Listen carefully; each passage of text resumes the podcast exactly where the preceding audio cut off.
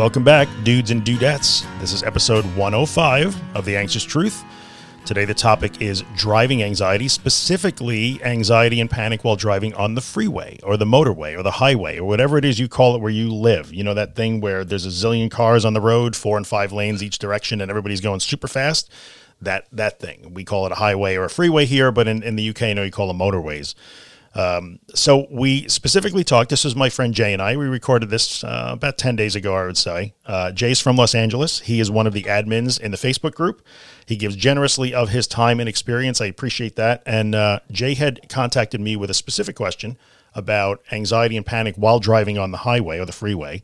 And we chatted about it for a little while and we both agreed that it would make a good podcast topic. So we took it into the Facebook group, which you're about to listen to was recorded. It, it was a live Q&A video. So we did live video in the Facebook group, and a bunch of people joined in and, and asked questions. So you're going to hear Jay and I talk specifically about driving on the highway or the freeway while experiencing anxiety or panic. And then you're going to hear us take questions from the group. So it's about 20, 25 minutes. I think it's pretty informative. There's not a lot to say about this. It's a, it's a pretty basic, you'll see the premise of what we talked about comparing acknowledging the danger of driving, you know, the, the actual danger of driving on a freeway but then reining that in with the reality of what you're actually able to do, even when you're anxious. So hopefully this will shed some light on it. I know there are many people who have this particular fear of driving on a freeway or a highway. They're worried about what will happen if they panic while they do it. This one is for you. I hope you enjoy it. And uh, if you're not in the Facebook group, by the way, theanxioustruth.com slash links, follow the link to the Facebook group. We'll get you in there uh, if you ask to join. I hope this will be helpful to you. I will see you at the tail end of the episode to wrap it up and uh, enjoy. So we're going to have a little chat about freeway, not specifically driving anxiety, but driving on the freeway. Yes. Yeah. Here's here's why I contacted Drew um, a few days ago because this has been an ongoing challenge for me, and I see it pop up in in the group a lot. So mm-hmm. I was like, well, I want to have this conversation with you, but can we talk? Let's let's open it up to everybody. He was like, yeah, this is a common thing. Let's talk about it. Yep. So here's my point, Drew, and I'm going to argue the frustration I have with this issue. Yes. In brief, for people who don't know me, I had my first panic attack in 2004. Uh, went for many years with just being increasingly anxious, but not really identifying or knowing that I had a disorder. Um, just very slowly trimming things out of my life, very slowly over a period of years until one day I was in full anxiety crisis and I looked back and I realized how small my life had gotten. One big piece of that was not being able to drive on the freeway without having a panic attack, which felt extraordinarily dangerous to me. Now, the reason I, I, I contacted you uh, the other day, Drew, was I had another uh, panic attack on the freeway. I'm mostly recovered. Like I can go to the grocery store. I can get, I can do a lot of the things that I had stopped doing. I go to movies again. I meet friends for dinner and eat in a restaurant where I can't escape. Mm-hmm. Um, I do a lot of the things that I had trimmed out of my life. Sometimes I'm very anxious, but now I have the tools to work with them. The one place that feels like an exception is driving on the freeway. Now, I'm not talking about just driving around town. Driving around town, I got in order pretty quickly okay. because logically, I always know I can pull over pretty much any time. It's very easy and not dangerous to pull over in town. Mm-hmm. On the freeway, especially I live in Los Angeles. So if you're in an urban area, especially when you have a bunch of congestion that's all going around 70 miles an hour or mm more it's it's very frightening to feel like your faculties are being diminished we're taught from the time we're learned to drive that you must pay attention you must focus you must be alert the kind of alert that i get into when i'm in, a, in an anxiety attack well right. this really does say it I mean, it's I I am the rubber chicken driving a car. I'm in I'm in a state of mild hysteria. Here's what happened the other day, Drew. So I'm driving along, and one of okay, I, I, will start getting lately shooting headaches while I'm driving, which are pulsing headaches. I know that's a tension thing in my neck. Um, my vision actually gets impaired. The other day, it actually got blurry, and because of COVID, and I had just been out into a place where I hadn't decontaminated yet, I couldn't touch my eyes. Usually, rubbing my eyes will fix that, but it didn't. It couldn't do that and my depth perception gets all screwed up. Everything seems to go flat. And I've I've got workarounds for all these things, which I'm happy to talk about. Mm-hmm. But it's the one place where it seems like the danger is actually real. Um, you know, when I'm if I'm in the grocery store and I start to have symptoms, what's the actual peril? There is none. Right. Um, I, I can, you know, uh, you know, whatever. When I'm controlling a vehicle at a high rate of speed, it seems like that's a different situation. What do you have to say about that? So, what I would say is, I would absolutely acknowledge that you are correct when you are operating, you know, a motor vehicle at a high rate of speed in a busy Los Angeles highway. And I think this is good because the two of us live in probably the two highest traffic areas yeah. there are in the U.S. Marnie in Boston might might argue with us, but we oh, live yeah. in very very high traffic areas. Yeah. So, uh, so it's true that peril is danger, Daniela. Um, so we're we're translating in real time. So I, I agree. It is a there is actual danger there for you know in terms of you know the the the, the possibility of, of causing an accident or having an accident. You know, yeah, that's true. However, however, so while there is more peril in the environment than there is in the grocery store, the, I think what I said to you the other day when we were talking is so tell me exactly what you have done that has kept you from from wrecking the car, killing yourself or, or or somebody else when you experience panic and this this physical impairment or what you're describing as an impairment. Have you ever been actually unable to drive the car off the freeway and then the magic question that I ask, because I, I know you enough to know that you're tenacious, and then right back on the freeway when you've decided that escape was a bad plan. You've always been able to do that, haven't you? Yeah, you know, uh, it it it it does seem like it follows the same internal argument that I used with things that were less scary. For instance, I, the other day, what we basically got around to was, okay, Jay. So when you had your fatal auto accident, how did that feel? How did that work out? Yeah, how did that work out? And it's like, wait a minute. Actually, it never has once caused me to actually wreck my car. Right. It feels for the world like it's going to, but this is a condition, a disorder that thrives on feels like. Yeah. It lives in feels like. The disorder is in feels like. Now, when it starts messing with my vision, I will tell you, um, early on when I started having a problem on the freeway, mm-hmm. before I had come to the consciousness that I'm, I have an anxiety disorder, um, and the depth perception thing would start to happen. Everything seemed to flatten out, and um, what I would do is I would look at the horizon, and in my neighborhood there are some mountains on the horizon, mm-hmm. and I would look there, and it helped. Yeah. Um, something else I would do is I would um, it basically it's it's you know what it is. It's trying to achieve a state of floating while you're driving without losing consciousness of what you have to do to be a safe driver. Yes.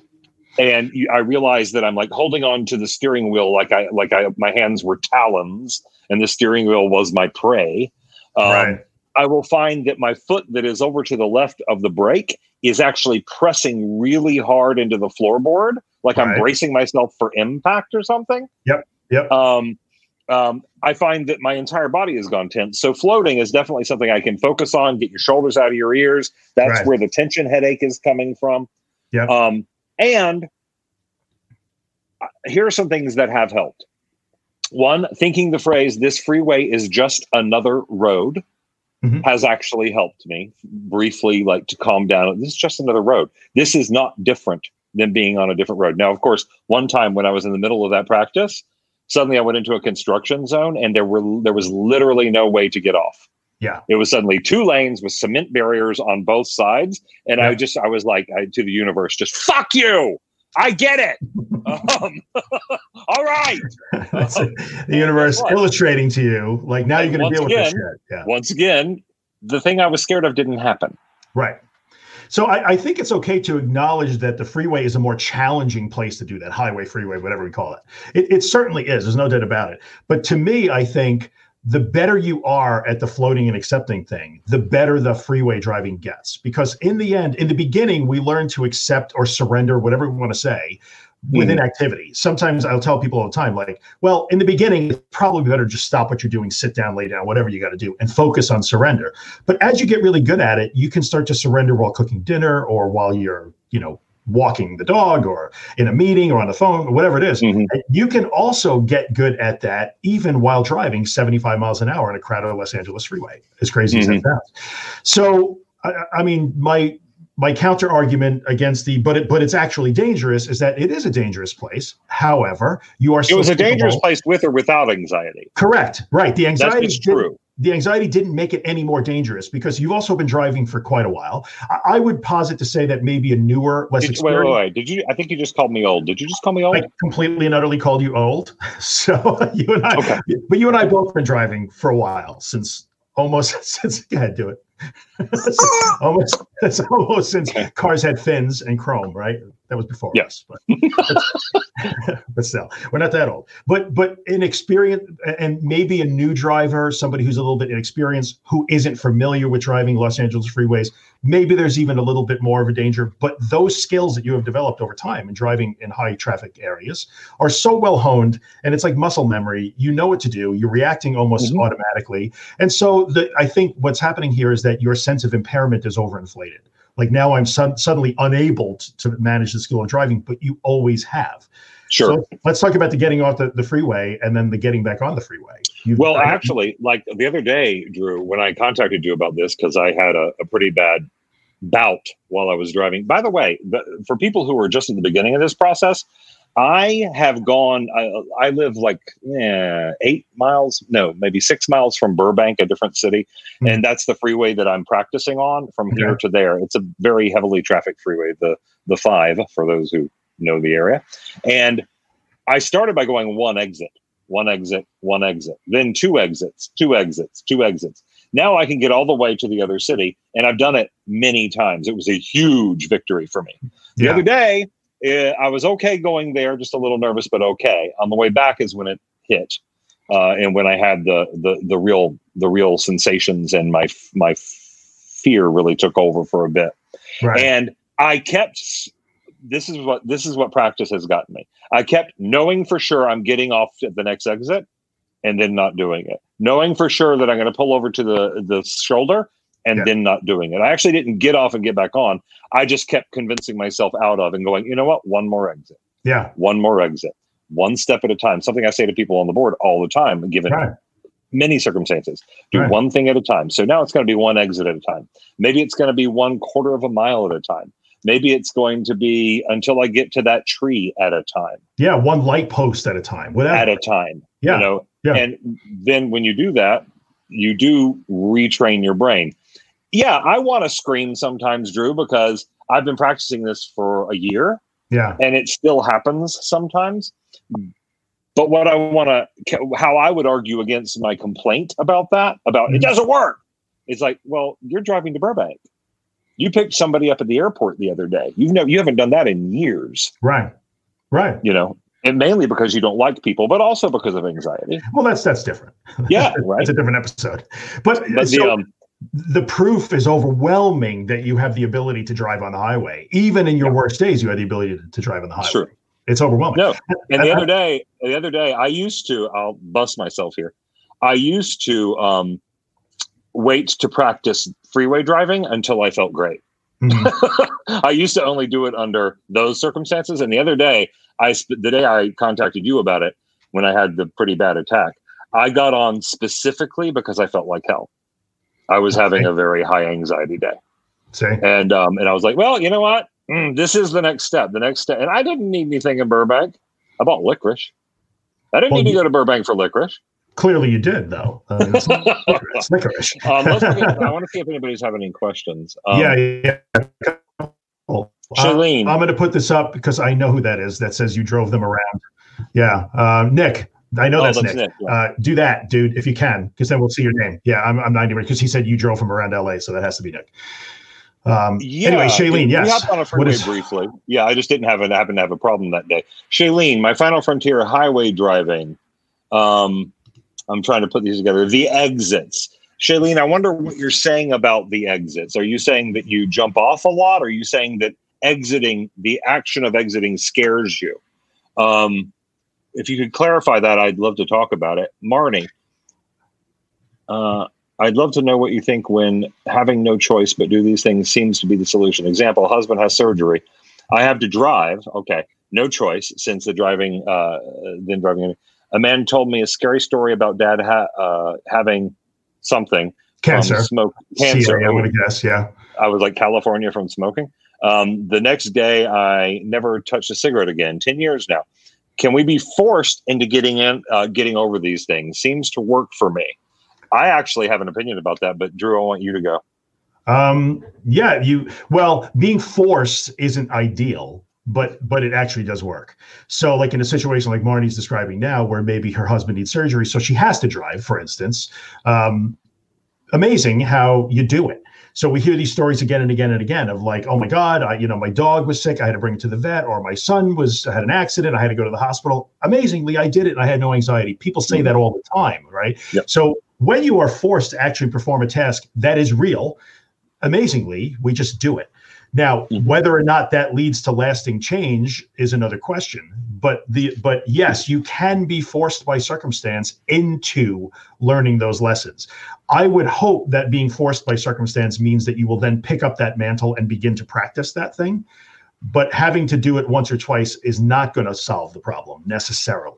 It could it can leap you forward for sure. It's it's a drop in the bucket of neuro, yeah, we're all we're really talking about here, Drew, is neuroplasticity, getting Correct. a new groove going, a new habitual thought going that says, "I am safe, Yep. I'm Yep. fine, this is not a threat." We're getting out of the groove that we slipped into, which is the disorder that always says, "I'm you're in a state of danger, you're in Yeah. danger, you're in danger." We aren't, and we're getting in, we're building a new groove, and it it's like a path in the forest. It gets deeper the more you walk it. So, but Marnie, like I, my my um. I had to do a driving exposure at midnight a few months ago because my dog had a seizure and I had to I was already getting ready for bed, which is like my happy time. I'm really happy to go to sleep some Yeah. after some days. And I had to carry my large dog down three flights of stairs, put him in the car and get him to the vet and the whole time thinking he was dying. So it was terrifying. I did it. It wasn't comfortable, but I did it. Yeah. I guarantee you, the next time I have a pet emergency, because pets come with emergencies, Mhm. um, I guarantee you, I will have the beginnings of a groove there that says, "Oh, you can do this." Yeah. I guarantee you, it helped. Did it solve everything? No. We very much want a panacea that's going to come in and solve everything. We have it. It just takes time. Yeah, yeah. So that's Um, good. So Marty's saying she continued that, which is exactly sometimes that being forced into it could jumpstart that, Yeah. and then you do what Marty did, and, and, and she's driving now. So that's Because really it's still proof. We're, we're- all we're doing is accumulating proof that we are not in danger. That Correct. totally counts as proof. And I think I'm going to put Holly's uh, thing on the screen here too, which I think Nick already answered in the comments. Am I the only one that gets a surge of adrenaline that feels like you have to pull No. over? Everybody does. Like a surge totally of adrenaline is part and parcel of anxiety and panic. Everybody does. I used to get that too. And by the way, eh, for people who don't aren't aware of the story, I, uh, highway driving was number one problem for me too. Back in my worst days, it was I would do everything I could to drive around Long Island without getting on a highway, which sucked. Like And you had to go through the like the the Midtown Tunnel, right? well, if I yeah, if I was going into the city, that was even worse. I mean, I, I'm not Yep. far outside of the city, but I would drive through the Midtown Tunnel. I would drive over the, the 59th Street Bridge. I would drive. you don't get more trapped than No, that. no, I, I right, right. The Midtown Tunnel. I was talking to somebody. Did I tell you that I had a panic attack in the Midtown Yeah, Tunnel? Maybe yeah. it was we know we're talking. I have, I have had a swinging panic attack in the Midtown Tunnel. Um, and in the Midtown Tunnel, if you're not familiar with driving under the East River, you, you are driving in a concrete tube under a river, and there is no way to get out of that tunnel. You must finish the tunnel, and there's concrete walls on one side and, and stanchions on the other to keep you from changing lanes. And so you're basically playing a real life video game while in a panic. And it turns out, like, oh yeah, I had no problem with that. I was perfectly Bonnie able to asked- control the car. Bonnie asked me, could you drive at a time that's not really busy to practice, or was it always that busy? It's LA. I mean, in order to do that, I would have to do it at 3 a.m. and Yeah. I ain't doing that. But Yeah, yeah. my when, when now I'm to the point where driving, if if if traffic is going slowly, I'm fine. It's only when there's a, a, a large number of cars who are all going 70 to 80 miles an hour. That's when it sets me off. And by Which- the way, about the adrenaline rush, every symptom you've heard me describe in this video, every symptom you've heard me describe is a result of adrenaline being dumped. That's, That's, exactly my, right. that's my body's reaction to it. The vision Yeah. getting funky, all of that is normal behavior for your body. When you Yeah. get a bunch of adrenaline going, your your your your vision changes supposedly so that you can focus better, or there are all sorts of reasons why these things happen in the body. But Yes. everything we're talking about here is the reaction to adrenaline. That's all we're talking about. Um, I It's- did want it to comes with the yeah, I wanted to tip my hat to who said this.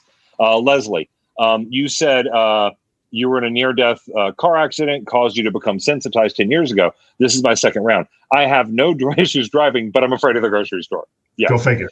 Yeah, no, no. I had the grocery store thing, Leslie. I'm going to be a little graphic. For a year and a half before I started uh, treating myself the way we do here, before I, I discovered the the Claire Weekes stuff and then Drew's podcast, before that, I spent a year and a half feeling like I was going to, I'll put it the nice way, lose my bowels every time I went to the grocery store, every single time. I still had to go every day, and that repetition eventually helped me to heal from it. It simply does not happen anymore, Leslie, and it might not take a year and a half for you. It could, now that you have these tools, it can actually go much more quickly. But it's not yeah. going to be instant. None of this is ever instant. Uh, yeah, yeah. yeah. It takes it does take a while, and you know yeah. I want to talk a little bit about uh, back to the adrenaline rush and like we were talking about one thing at a time. So for you, it was one exit at a time. It could be one quarter mile, like we were saying, one light stand at a time, whatever. Like I don't mm-hmm. care if you have to do 10 seconds at a time. But not only are you building a, a, body of evidence and repeated experiences with a positive outcome every time you do a drive, even within that drive. So when that adrenaline surge hits and you are in a panic and you are afraid and and the, the fear lens says, I must get off this highway, I must pull over, I must stop, I must get to mm-hmm. safety. Mm-hmm. If give me 10 more seconds, 10 more seconds. So yep. every one of those 10 more seconds that you actually successfully drive that car in that moment in that moment is building a body evidence that says, "Oh, I'm doing this." And I have found that when I do that, Drew, it lifts as quickly as it came on. Yes, exactly. It's because like, oh, wait a minute, I'm okay, and then it might come back in a wave, and I'm like, oh shit, shit, shit, shit, shit, I'm not. Oh, yeah. wait, I'm doing it again. Hold on, right. no, do it. It's a cycle. Right. Practice, practice, practice. And the bottom line to this video is I think the bottom line is in the first thing you said to me, Drew. Mm-hmm how many times did it actually kill me? Yeah, never. E- even though it's okay for us to acknowledge that being okay, I think we could sum this up by saying this being impaired while driving on a busy highway at 70 miles an hour is dangerous. However, you are not actually impaired. You you sure. believe in your heart at that moment that you are suffering some severe impairment that has taken away your ability to function, but that is actually not true. I'm engaging in an automatic thing. Driving, you know, we've all we've all come to and realized we've been driving without paying attention for the last minute.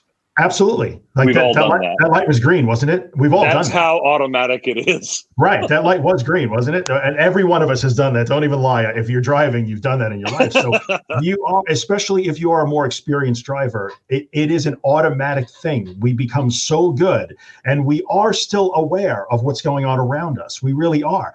Just because the feelings in your body are so powerful and the scary thoughts are so powerful does not make them actually real.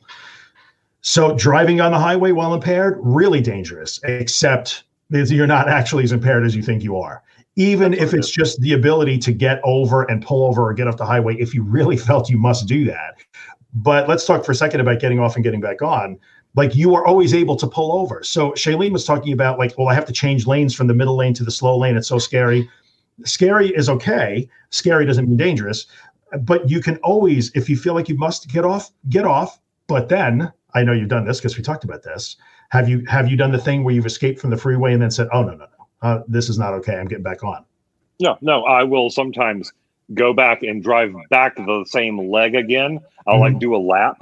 I'll be like, uh, uh-uh. uh The last thing, if I have to get off or if I succumb to it, I don't want to end on that note. I want to end on no, fuck you, anxiety disorder. I want to end on uh uh-uh. uh No, I'm just going to go do another exit because I'm leaving this experience with a success under my belt. Yeah, which is a huge, that's a tremendously almost, I'm not going to say it's an advanced technique, but yeah, like, sorry, I'm leaving this with the idea that I just drove that last three miles that I hated so much. I'm going to do it again before I go home. Super important. But you can always navigate off the highway if you really felt that you needed to. Although, you know, I would say get off the highway, collect yourself for a second, get back on the damn highway and do another exit. Do one exit if you time if you have to but you have to learn through experience that you are not as impaired as you believe that you are. Like with everything that we treat this way, it is always going to be a process of doing something uncomfortable repeatedly until it's not uncomfortable anymore. Every time. Yeah. There's no there's nothing about anxiety disorder that that doesn't apply to. This is a, a, question that comes up sometimes. Leslie always asks good questions. I wonder why in the hell dizziness would ever help us in an emergency. Well, it kind of doesn't help us in an emergency. That's true. But in mm. the, the fight or flight, the fight or flight response, when there is a fight that takes place or a fleeing from danger, usually doesn't include that element of dizziness. I have I have some some information about that. Um, yeah, yeah. It just seems that when we are forced all, to sit in that, that's when use, becomes magnified. We use we use the word dizziness, but it's not mm-hmm. really dizziness. Right, right. I, I sometimes use the word disequilibrium because that's a little closer. That's good. But typically in anxiety, um, Leslie, that that experience we have, we call it dizziness because it's in the neighborhood of how it feels. It's not actual dizziness. You can stand on one foot. You can do anything that requires balance.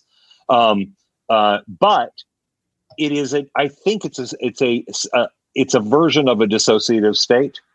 It is actually protecting us from from we think we're going to freak out. I think it's a little bit of a step towards dissociation, like the derealization stuff. Yeah. I think that's what's going on there to some degree. This mm-hmm. is just from experience of I have dizziness every single day still. Yeah. I have it right now. I just don't care very much. Well, you also have to remember that from a physiological standpoint, and I don't want to turn it into like a medical thing, but from a physiological standpoint, balance or the feeling of balance is an amazing like bit of engineering. It's amazing it's because complex. It, it, involves your inner ear, the fluid in your inner ear, the receptors in your inner ear, your eyes, your and your muscles, your entire core your feet, everything is involved in, in balance. That's why when you have an inner ear infection, when one of those things gets thrown off, like all it goes to pot. So when your pupils dilate and your muscle tone changes because of adrenaline, all of those things are impacted, except your inner ear is not. But there's muscle, there's muscle tone changes and there are vision changes, and that does impact your sense of balance. It doesn't mean you're off balance, it just means it feels different. So that that's that's a thing. Are you looking at Kevin? Kevin, I read your note. Yeah. That's um uh, I drive every day. Driving used to give me horrible anxiety and even panic attacks. Now I can feel my anxiety at times, um, sometimes, uh, and sometimes add a bit of second fear. The worst being seeing a stoplight in the distance, and it seems like I'm never coming close to it. Mm. But now I say, all right, let's sit with this and continue. Uh, usually it's in the morning on my way to the hospital. Maybe a little underlying anxiety with working as an RN, sure, with the potential asymptomatic patients going into surgery. Um, sure. Um, uh, thanks for sharing that. Is all I have to say to that. That wasn't a question.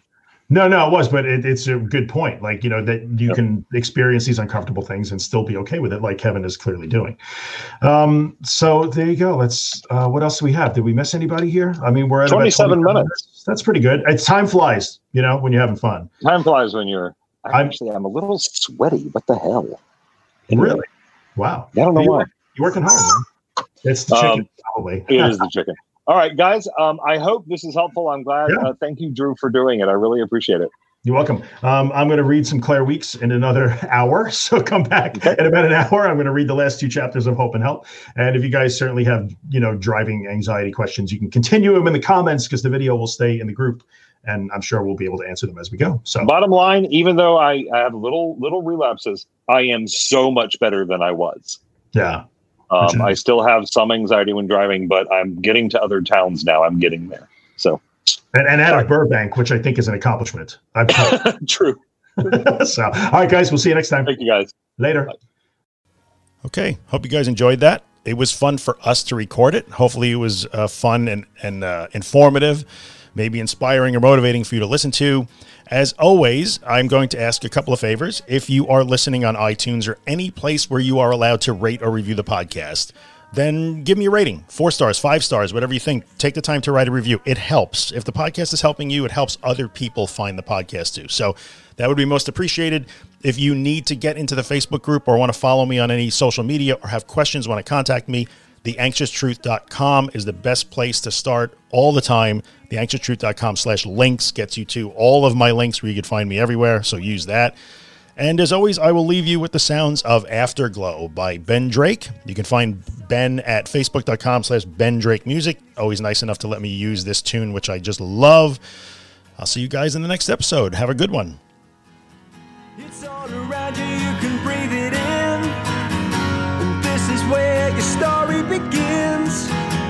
You got the feeling that you're gonna win.